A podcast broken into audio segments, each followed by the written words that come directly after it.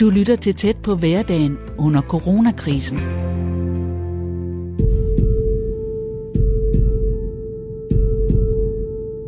Vi skal stå sammen hver for sig, siger statsministeren igen og igen, og ser intens på os fra sine utallige pressemøder. Overalt i Danmark isolerer vi os i de her uger, hver for sig, helt alene som par eller i familier. Samtidig forsøger vi efter bedste evne at varetage et dagligt liv med arbejde, med børn, parforhold, indkøb og madlavning. Men hele tiden med angsten for coronasmitte og dens konsekvenser lurende i baggrunden. I den her uge består tæt på af lyddagbøger fra fire forskellige danskere, som fortæller, hvordan de takler deres liv en uge i marts 2020, midt i en coronatid.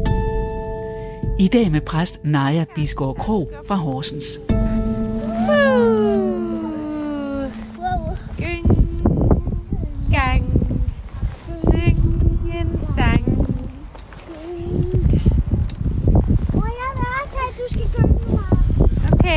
Jeg hedder Naja Bisgaard Krog, og jeg er sovnepræst ved Klosterkirken i Horsens. Og det er jeg halvtid fordi at jeg også har to små børn, Anna og Ella, på 7 og 3 år. Og jeg synes, at det er rigtig dejligt og værdifuldt at være sammen med dem. Så derfor vil jeg gerne have en halvtidsstilling, så der var rigtig god plads til at være meget sammen med mine unger, samtidig med, at jeg arbejdede. Min hverdag som præst før corona den var fyldt med rigtig mange mennesker. Øh, som præst, der øh, holder man mange møder, fysiske møder med øh, mennesker. Man øh, giver meget hånd og mødes i alle mulige forskellige sammenhænge, hvor man øh, planlægger alt muligt, der skal foregå i, i kirken, øh, og så selvfølgelig også er sammen om alt det man så har planlagt. Øhm, som præst, der foregår der, at måske kan man sige det sådan, at hvis man skal sige med et ord, hvad kirke er, så er kirke fællesskab. Vi, vi er kirke, hver gang vi er fælles, hver gang vi er sammen øh, om alt muligt. Og, øh, og det er jo meget anderledes nu, fordi at vi ikke kan samles fysisk. Så vi er udfordret på, hvordan vi kan være kirke, og hvordan vi kan være fællesskab nu, hvor at vi skal holde fysisk afstand til hinanden. I, øh, i Klosterkirken, der har vi besluttet, at øh, vi vil bruge vores Facebook-side til at øh, livestreame øh, to gange hver uge.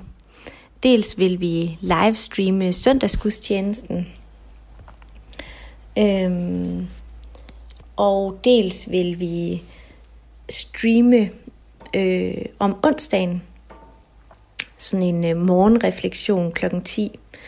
Og, øh, og de to streaminger, det er erstatning for to faste ugenlige begivenheder i Klosterkirken, som vi plejede at mødes sammen om i fællesskab. Om onsdagen plejede vi at have en, øh, en kort morgensang i Klosterkirken, hvor vi øh, sang to salmer sammen, og øh, der var sådan en, en kort refleksion ved en af os præster. Og så gik vi bagefter over i Klostergården, som vores sovnegård hedder, hvor vi spiste øh, lune rundstykker sammen og drak en kop kaffe og talte med hinanden. Og det kan vi jo ikke lige nu, fordi vi må ikke øh, mødes i klostergården. Men øh, vi kan stadigvæk godt livestreame en, en morgenreflektion. Så det gør vi onsdag kl. 10. Og så livestreamer vi en gudstjeneste om søndagen. Øhm, jeg synes, det gode ved livestreamingen, det er, at øh, når vi er på live, så kan man se, at der er øh, hvad var der sidst, nogle af 70 mennesker, som sidder og ser gudstjenesten samtidig. Så vi er sammen om gudstjenesten lige nu. Vi ser alle sammen gudstjenesten på samme tid. Og der er også en lille interaktion med, at man kan sende likes og hjerter afsted til øh, præsten, som streamer gudstjenesten, og man kan efterfølgende og også undervejs skrive en kommentar øh, til gudstjenesten. Og på den måde synes jeg, at det livestreaming styrke, at man har en oplevelse af, af ikke et fysisk fællesskab, men så et digitalt fællesskab, hvor at, øh, at vi alligevel mødes øh, i real tid. Øh, det er ikke bare en video, der er blevet optaget på forhånd, som man så kan sidde og se, men det er, at vi mødes kl. 10.30 til gudstjeneste, ligesom vi plejer, bare gennem skærmen. Så kirkens klokker ringer også stadig kl. 10.30, som de plejer, og dem hører man også til gudstjenesten, at de ringer til gudstjeneste. Så ikke fysisk i kirken, men så digitalt som en livestreaming. Så er gudstjenesten lidt forkortet. Øhm, der er kun præsten i kirken, og så helt op ved Ålet øh, en af vores to organister, som spiller.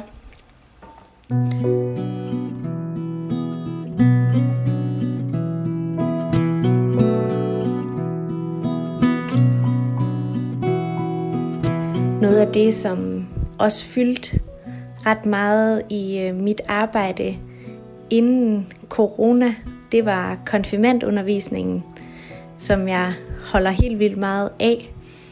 Øhm, det er meget, meget dejligt at være sammen med de unge mennesker, øhm, som skulle have været konfirmeret her til foråret. Og øhm, der er jo også mange forandringer i den sammenhæng. Dels er det jo lige blevet besluttet, at øh, konfirmanderne ikke skal konfirmeres til foråret, men at konfirmationerne skal udsættes. Og det, man så har besluttet i Horsens Provsti, det er, at øh, konfirmationerne skulle flyttes til efter sommerferien. Øhm, så man var sikker på, at man ikke øh, skulle flytte dem igen. Øh, så man prøvede at give en eller anden form for, for stabilitet og vidshed øh, hos konfirmanderne og konfirmandforældrene, som jo virkelig er en mangelvare i den her coronatid, at alting er så uvist. Jeg tror, det er noget af det, som egentlig er allersværest. Vi har allersværest ved at være med, hvis vi bare kunne få at vide, når 1. august, så er det slut, eller... Men det ved vi jo ikke. Vi kender ikke fremtiden lige nu. Og på den måde tror jeg egentlig, det er rart, at altså, vi forsøger at give en eller anden form for vidshed i sådan en tid, hvor alting er ret uvist. Og det, at øh, konfirmationerne er blevet flyttet, det har konfirmandforældrene og konfirmanderne virkelig taget med meget forståelse og fleksibilitet, og at selvom at det er en stor ting i mange familier, at øh, konfirmationen bliver aflyst, så, øh, så har det også bare været forstået som et vilkår, at det er sådan, det er lige nu. Og sådan det bliver nødt til at være, at, at konfirmationerne er blevet udskudt. Øh, jeg tror for mig, det, Øh, der har det også været en kærkommen lejlighed til lige at få talt med, med, med nogle af, af konfirmandforældrene, at, øh, at vi har måttet flytte konfirmationsdatoen. Fordi så er der jo en mulighed for, at man lige kan forvente nogle tanker også om, hvordan vi lige har det her i den her coronatid, øhm, når, når vi alligevel skal, skal tale om noget andet sammen.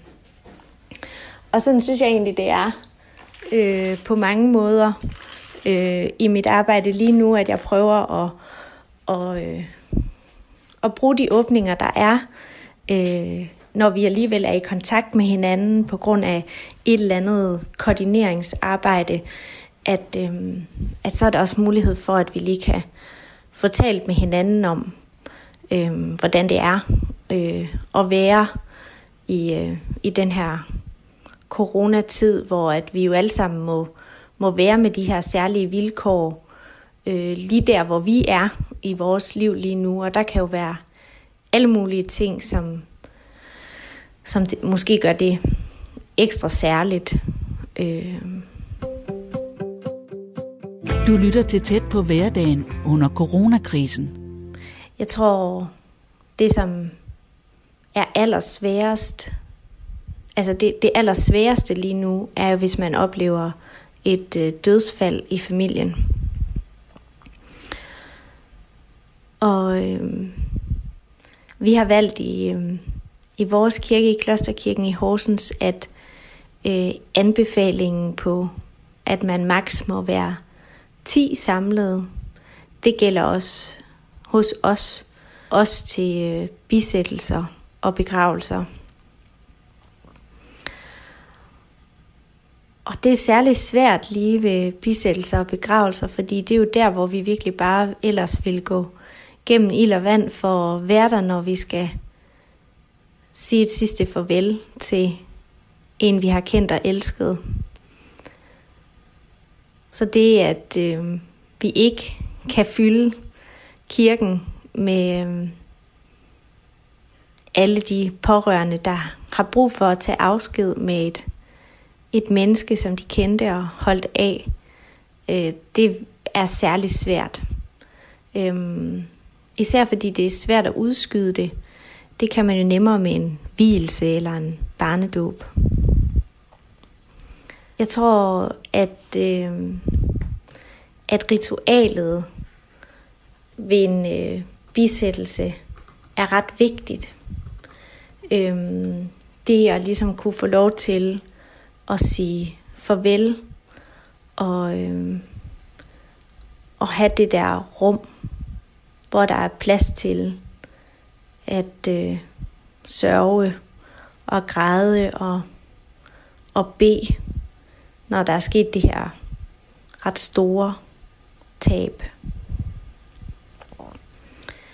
Det, som vi gør anderledes ved, øh, ved dødsfald lige nu, det er egentlig, at øh, vi forsøger at opfordre til, at man kan øh, udskyde øh, bisættelsen øh, til efter øh, epidemien er overstået.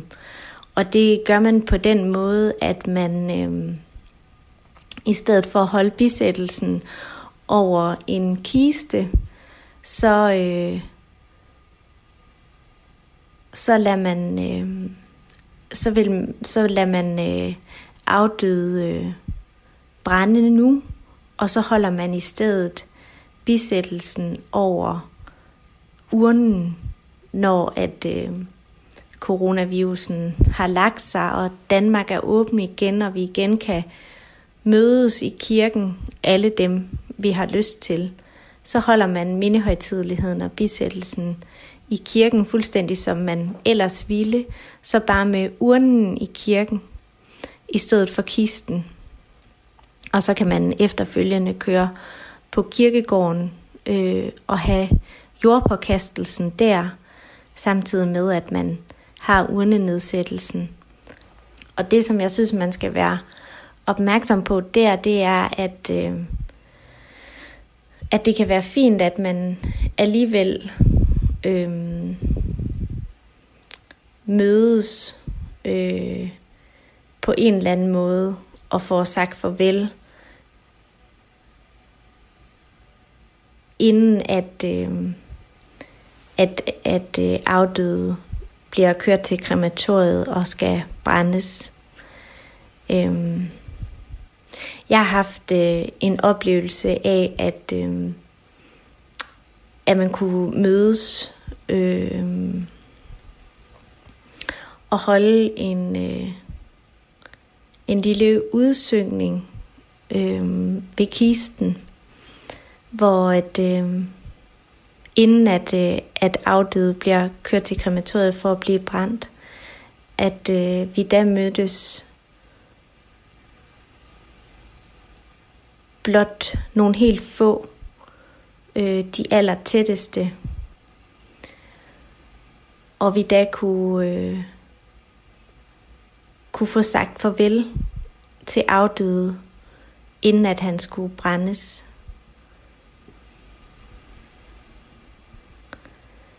Det var meget meningsfyldt for mig som præst at kunne få lov til at, øh, og holde rummet for de pårørende, så de kunne bede og, og sørge.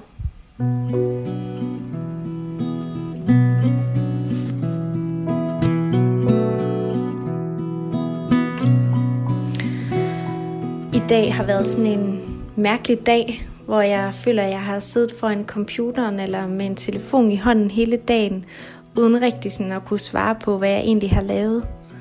Sådan synes jeg, dagene har været her i coronatiden, hvor jeg pludselig sidder rigtig meget foran min computer og skal koordinere, hvornår de nye konfirmationsdatoer skal være her i Horsens, eller skal koordinere, hvordan vi som præster tager os af de retningslinjer, som statsministeren udstikker for os.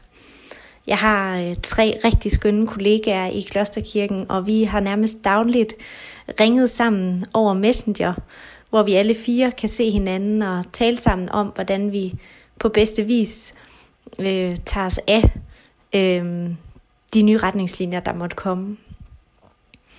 I dag har jeg holdt møde med, med endnu flere af mine gode kollegaer i Horsens og også vores provst over Skype. Det er også helt nyt. Øh, Annette, vores provst, startede med for sjov at sige, at tag nu endelig noget kaffe, og I kan bare sende chokoladen rundt, da vi øh, begyndte vores Skype-møde i dag. Øh, det er helt anderledes, at vi sidder bag hver vores skærm, i stedet for at kunne mødes helt ægte og se hinanden ordentligt i øjnene. Jeg synes, at min, min øh, tid som præst her har været underlig, fordi at, øh, at øh, selvfølgelig sidder vi ved computeren, når vi skriver artikler og prædikner og ting til kirkebladet, eller en lille præsteklumme eller sådan. Og vi svarer jo også normalt på en masse mails og har mange telefonsamtaler, men, men det har virkelig været helt ekstraordinært i de her dage. Og der har været en hel masse koordineringsarbejde og og om meget lidt af, af det der menneskelige møde, som jeg virkelig holder af ved præstearbejdet. Så øh, der var sådan en øh, længsel efter, at, øh, at, det kommer, at det kommer igen. Det fysiske nærvær, som vi savner lige nu, øh, også i forhold til de øh, svære samtaler, øh, der synes jeg, jeg har øhm, øh, haft mest glæde af at tale i telefon Altså ikke Skype eller, eller FaceTime eller noget andet med billede, men simpelthen bare helt gammeldags telefon, hvor vi ikke øh, foregiver øh, mere nærvær end det, der er. Nemlig vores stemme, at, at vi kan lytte til hinanden. Jeg synes også, at man har brug for at tale sammen mere, længere, oftere end ellers. Det er ligesom om, at øh, det er det, der skal til for at kompensere for det fysiske møde.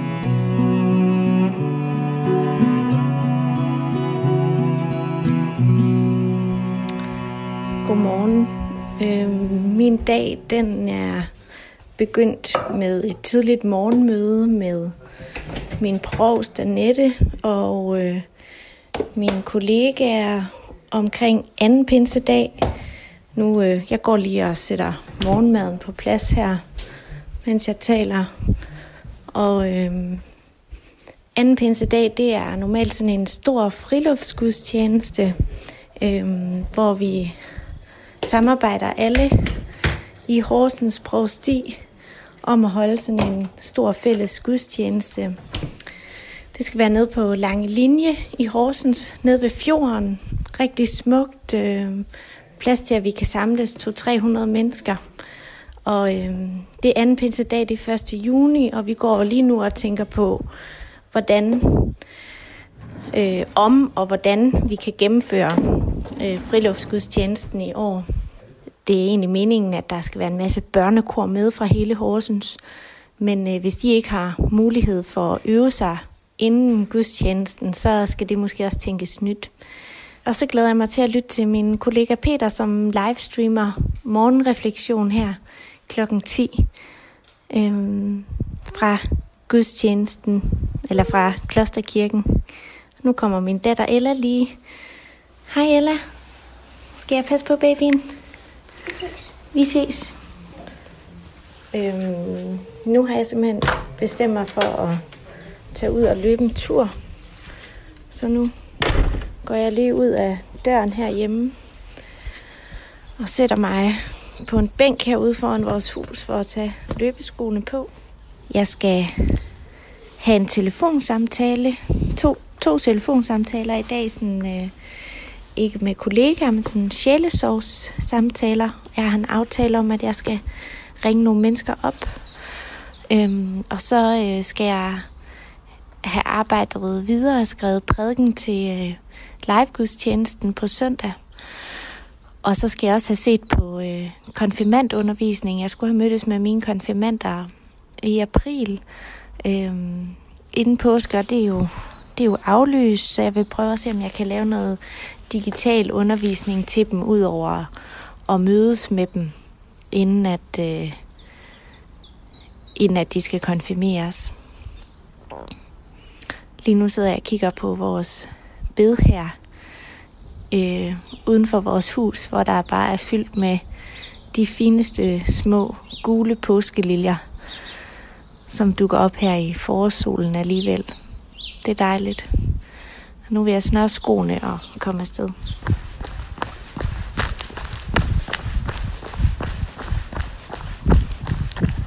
Tror, jeg har skrevet øh, noget nær tre prædikner til på søndag. Øhm, jeg synes faktisk, det, det er svært, det er helt anderledes at skulle tale ind i den her tid med corona, som fylder så meget for os alle sammen, og som jeg gerne vil, vil tale om. Øhm, og jeg vil gerne indgyde håb, at øh, og sådan øh, livsmod til at være med det, der er lige nu. Vi kender jo egentlig aldrig fremtiden. Fremtiden, den, vi, vi ånder jo altid i sådan en, en usikkerhed som mennesker. Men det er som om, at, at coronavirusen, den, den fremkalder det, den gør det tydeligt for os, at, at fremtiden er ukendt. Jeg tænkte på det med, at Maria bliver gravid, at hun også er i en, i en ventetid, og at hun egentlig først bliver bange, da hun får at vide sådan en helt pur ung kvinde, øh, en virkelig, altså en teenage mor, øh, som pludselig får at vide, du er gravid, og hele hendes verden bliver rystet. At hun også egentlig var fyldt med, med bekymring og, og frygt. Men at hun alligevel ligesom giver sig hen til den der nye virkelighed og, og ender med lovsang. Øhm, altså om vi måske kan lære noget af det sådan i vores ventetid, som også er fyldt med frygt og bekymring og ukendt fremtid, om vi på en eller anden måde også kan, kan give os hen i, øhm, ja, at vi kan, at vi kan øhm, give os hen til livet og alligevel mærke den der dybe taknemmelighed for, øh, for at vi er her nu.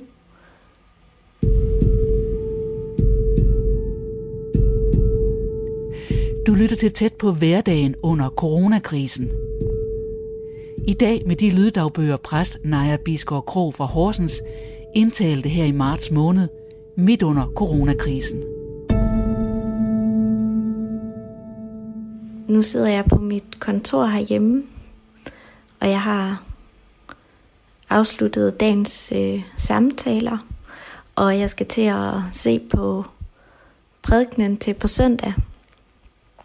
Og i morges, da jeg var ude at løbe, da, mm, um, der var verden helt hvid. Nattefrosten, den havde øh, efterladt rim på græsset.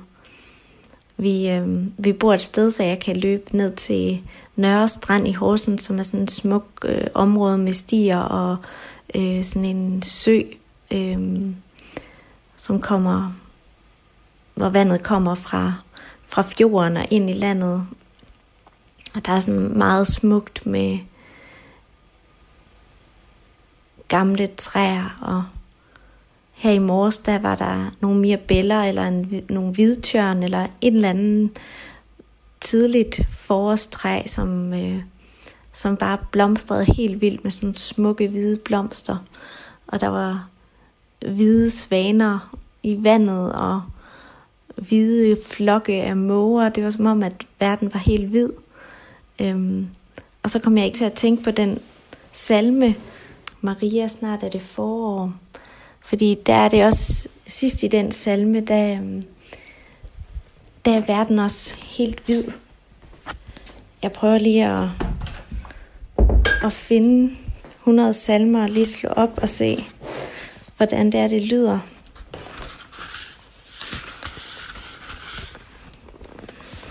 Ja. Maria, himlens veninde, dit forår er brusende hvidt.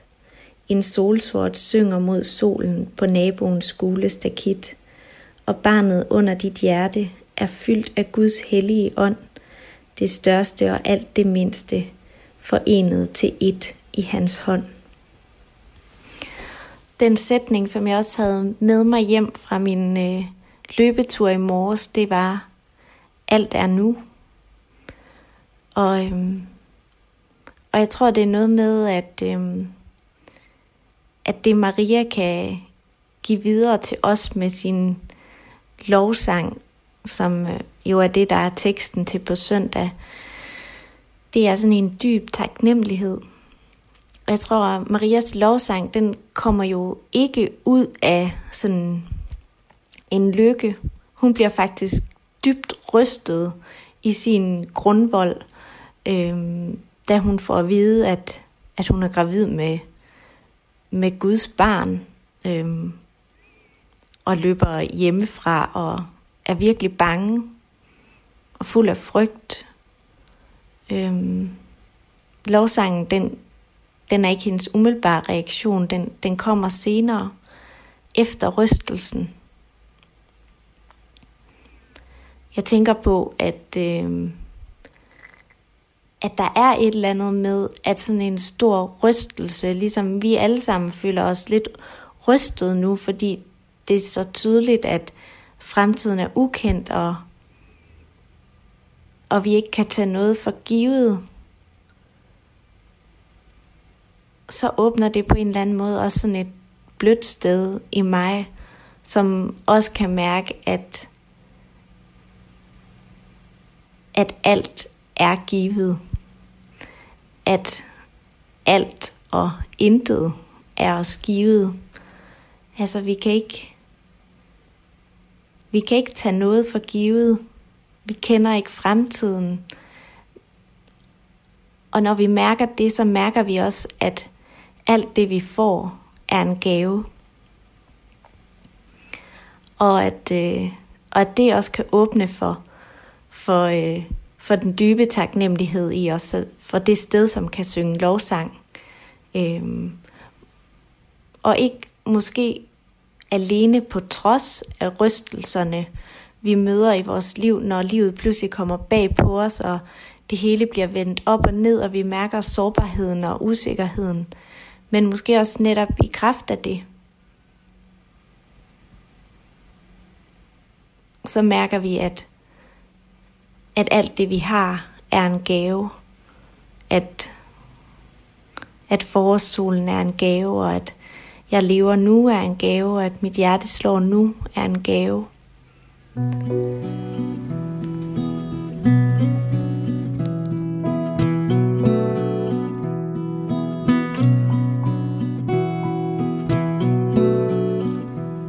Udover den der store, grundlæggende taknemmelighed, så, øhm, så synes jeg også, der har været små taknemmeligheder for mig i alt det her. For eksempel mødet med en virkelig dygtig, kompetent og omsorgsfuld bedemand, som virkelig gjorde en kæmpestor forskel for de pårørende, og også var en rigtig god kollega for mig. Øhm, I en tid, hvor at vi skulle tænke nyt og kreativt og rimelig hurtigt omkring, hvordan vi tog bedst hånd om det her dødsfald og, og den familie, der var ramt af det. Selvom jeg nu også kan mærke, at, at den her rystelse, som øh, den her usynlige virus på en eller anden måde er, en usynlig tsunami ind over os, øhm, også kan også, også ryster mig, eller jeg, jeg kan sådan få lyst til at bare øh, lægge mig til at sove, og pakke mig helt, forpuppe mig fuldstændig. Og så er der nogen, der må vække mig, når livet findes igen. Der kommer jeg til at tænke på, på sommerfuglens symbol. Det her med, at sommerfuglen kan være sådan et grundlæggende symbol på transformation – den bevæger sig fra at være en larve, der forpupper sig og transformerer sig til en sommerfugl. Det er egentlig et oldgammelt symbol for døden også. På, hvis du går en tur på kirkegårde og ser på sådan meget gamle gravsten, så er der faktisk ofte en sommerfugl på gravstenene, fordi at den er sådan et gammelt symbol på, på døden og på transformationen. Fordi det er jo i virkeligheden det, døden er en transformation. Det er det, øh, den kristne fortælling om påske også handler om, transformationen. At døden i kristendommen er en transformation, som kornet, der bliver puttet i jorden og opstår som gyldne aks. Det er jo det, påsken handler om. Men også øh, genopstandelse i det her liv, mens vi lever her på jorden. At vi kan genopstå som fugl Fønix af asken, øh, når vi ellers føler, at øh, livet er bræst sammen omkring os. I dag vil jeg gerne invitere jer til at være med til at lave et håbstræ hjemme i jeres have. Vi har allerede lavet et her hjemme hos os. Et træ fyldt med påskeæg. Påskeæg, fordi at de er opstandelsessymboler, genopstandelsessymboler, fordi øh, skallen er hård og kold som graven, men indeni der spiger der en masse nyt liv. Det er derfor, vi pynter med påskeæg og påskekyllinger til påske, fordi de er opstandelsessymboler, og dermed også håbsymboler. Håb på alt det, som spiger frem, alt det nye liv, som skal komme. Og øh, i år, der vil vi invitere jer til at lave sådan et håbstræ med påskeæg ude i jeres have eller på altanen. Et sted, hvor at det kan være til glæde for andre end jer, så det også kan være til glæde for dem, der går forbi på fortorvet eller på vejen. Så at vi kan sende påskehåb til hinanden nu her, hvor vi ikke kan mødes i påsken.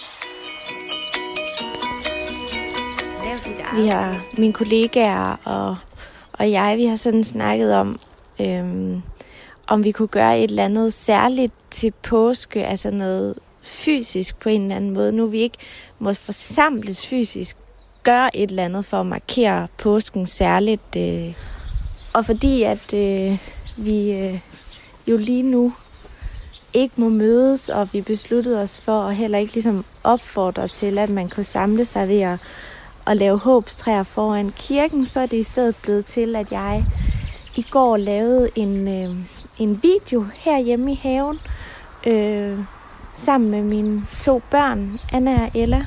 Og det er første gang, jeg sådan lige skulle klippe en video sammen, men jeg synes egentlig, det blev ret godt. Er du klar til at hænge æggene på træet? Ja. Ja. Så, nu låser jeg min cykel op, og så er jeg klar til at cykle ned i kirken og øve gudstjeneste. Vi ses, skat. Så er jeg nået frem til Klosterkirken. En kæmpe stor rød murstenskirke, som ligger midt inde i Horsens. Og der står et kæmpe stort, gammelt, smukt kastanjetræ, lige når man kommer til kirken. Her plejer vi at holde øh, midsommersang under kastanjen om sommeren, hvor vi sætter stolene ud under kastanjen og flytter klaveret ud og synger fra højskolesangbogen sammen. Jeg er hernede nu her øh, halv 11, hvor at øh, gudstjenesten også skal streames i morgen for lige at prøve at se, hvordan det fungerer med lyset i kirken, hvor jeg kan stå i morgen. Så det er derfor, jeg er her nu, øh, hvor lyset forhåbentlig er nogenlunde tilsvarende det lys, der vil være i kirken i morgen.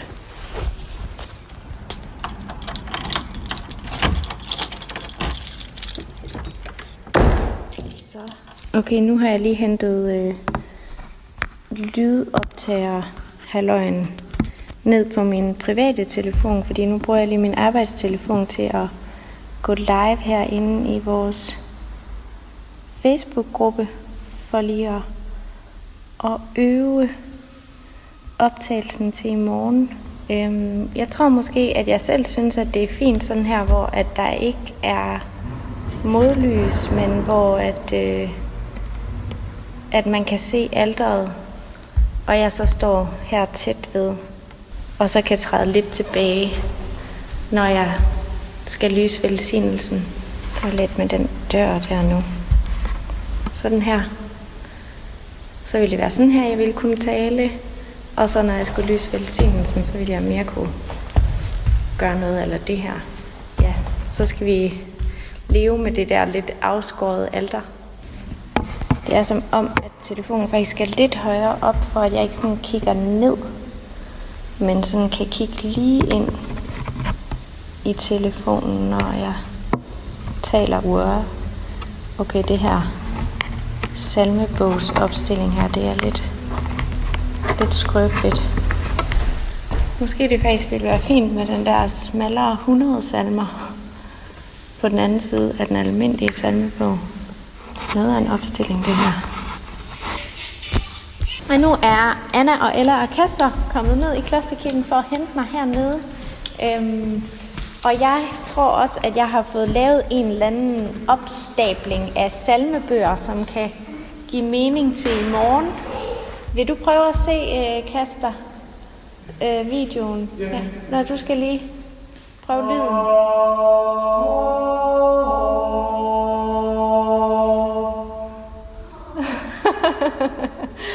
kan I høre det?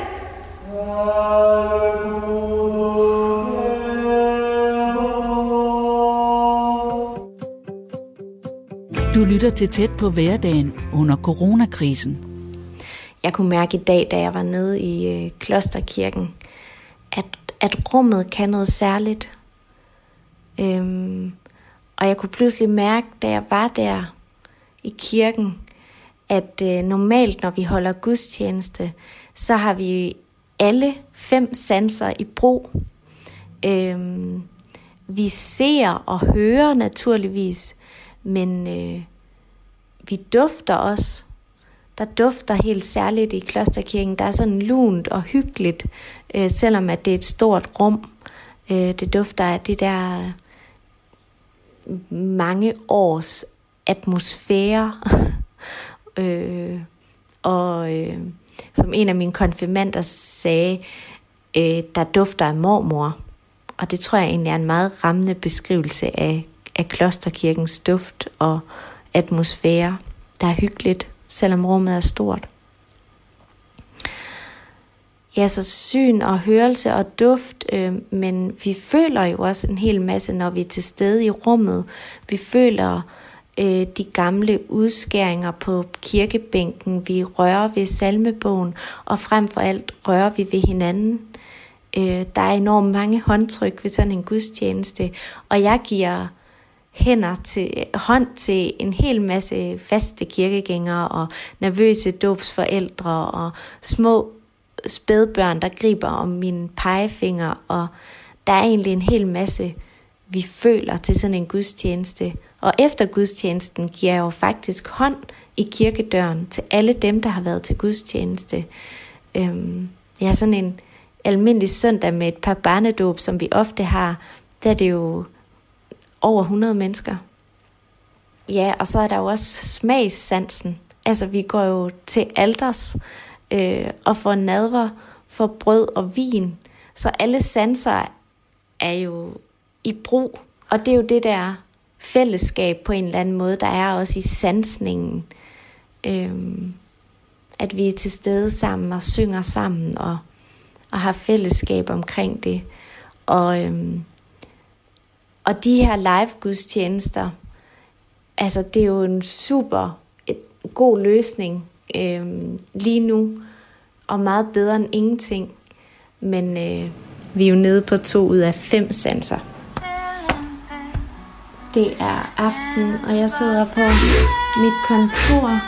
Øh, mine børn sover, og øh, min mand er på nattevagt, og øhm, jeg er lige ved at skrive et opslag på øhm, vores Facebook-side, Horsens Klostersovn, hvor jeg vil dele den her smukke sang, den her salme, som Sys Bjerre synger, du som har tændt millioner af stjerner.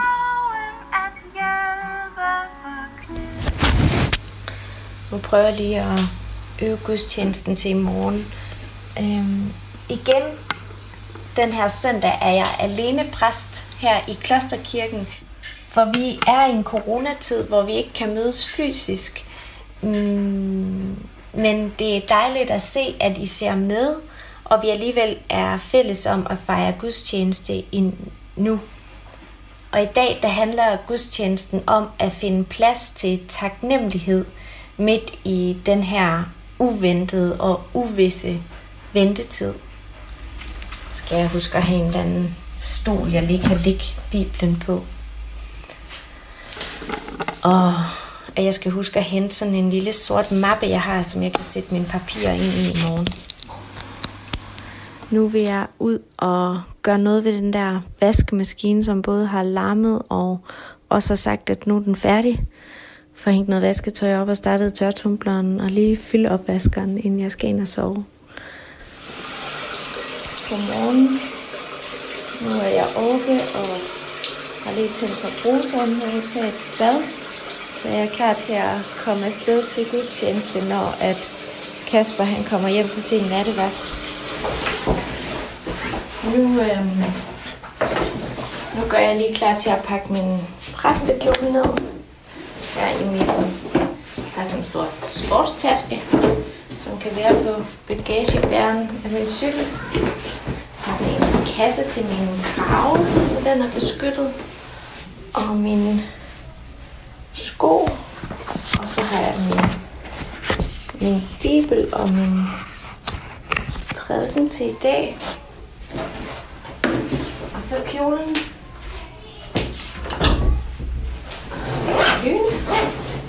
Så vil jeg køre ned i kirken i sådan i god tid. Så jeg har tid til lige at øve gudstjenesten, inden vi går live så jeg er så fortrolig med mit manuskript som muligt, så jeg også kan kigge lidt op indimellem og øh, give mit blik til dem, der nu måtte følge med derhjemme på skærmen. Hej, hej, Mochi. også mig. Mm. I kan se mig på telefonen, hvis I vil.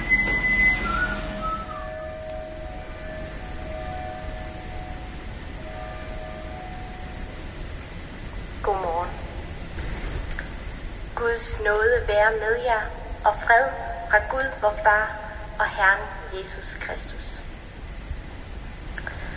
Nu er vi igen samlet til gudstjeneste her, ikke fysisk sammen i kirken, men jeg står alene præst her i Klosterkirken sammen med vores organist Karl.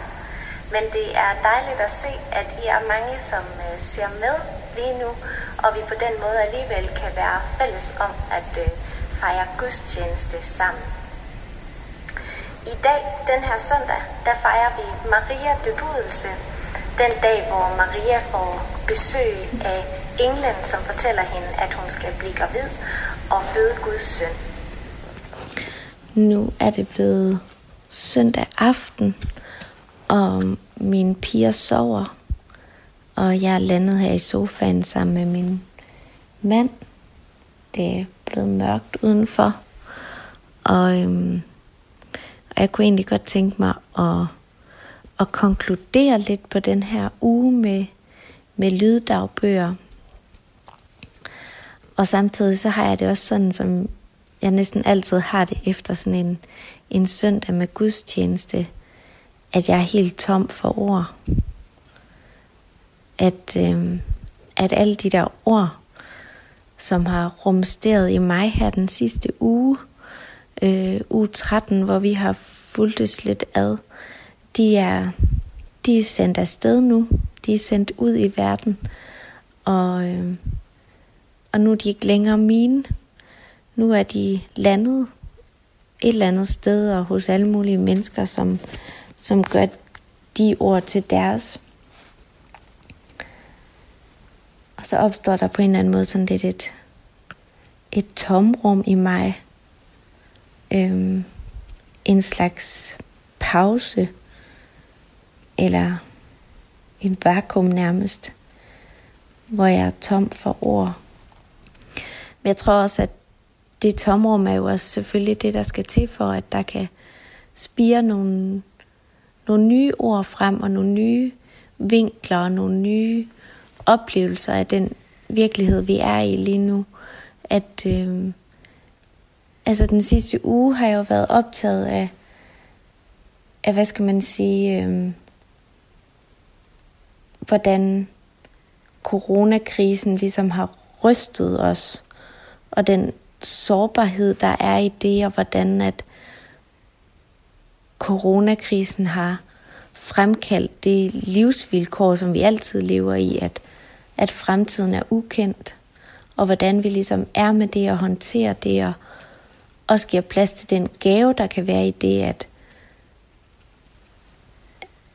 at vi forstår, at vi, når vi mærker, at vi ikke kan tage livet for givet, så mærker vi også,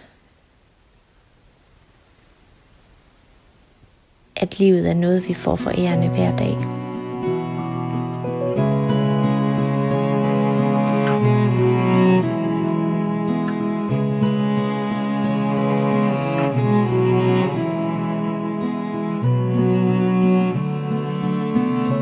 Er som om, at jeg måske begynder at løfte blikket en lille smule og øh, og kan øjne lyset for enden af, af tunnelen, at, at jeg begyndte at se mere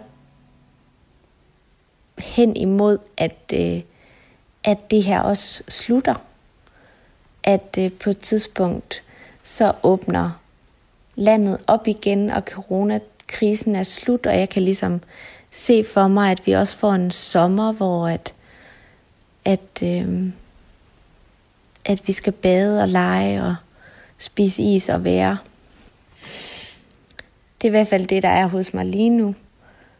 Øh, vi ved selvfølgelig stadig ikke, hvad fremtiden bringer. Men jeg tror, det, der spiger i mig nu, er nok mere sådan et blik, der er rettet mod, at, at det bliver godt igen.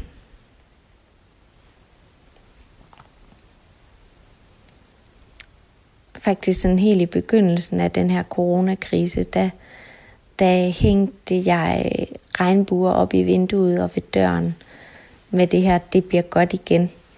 Den her, det bliver godt igen øh, tanke. Altså man kan dele de her regnbuer på sociale medier og sætte dem op i, i vinduer og døre, så de kan ses fra vejen, så vi sender hinanden det der regnbuehåb, at det bliver godt igen.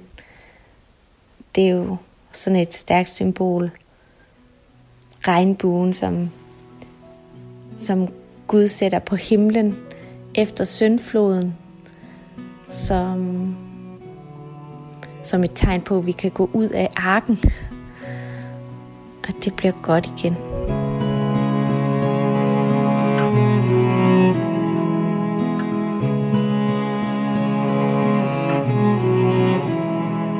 Du har lyttet til tæt på hverdagen under coronakrisen. I dag med præst Naja Bisgaard Krog fra Horsens. Christine Sølling Møller har tilrettelagt. Vil du gerne høre flere lyddagbøger fra hverdagen i en coronatid?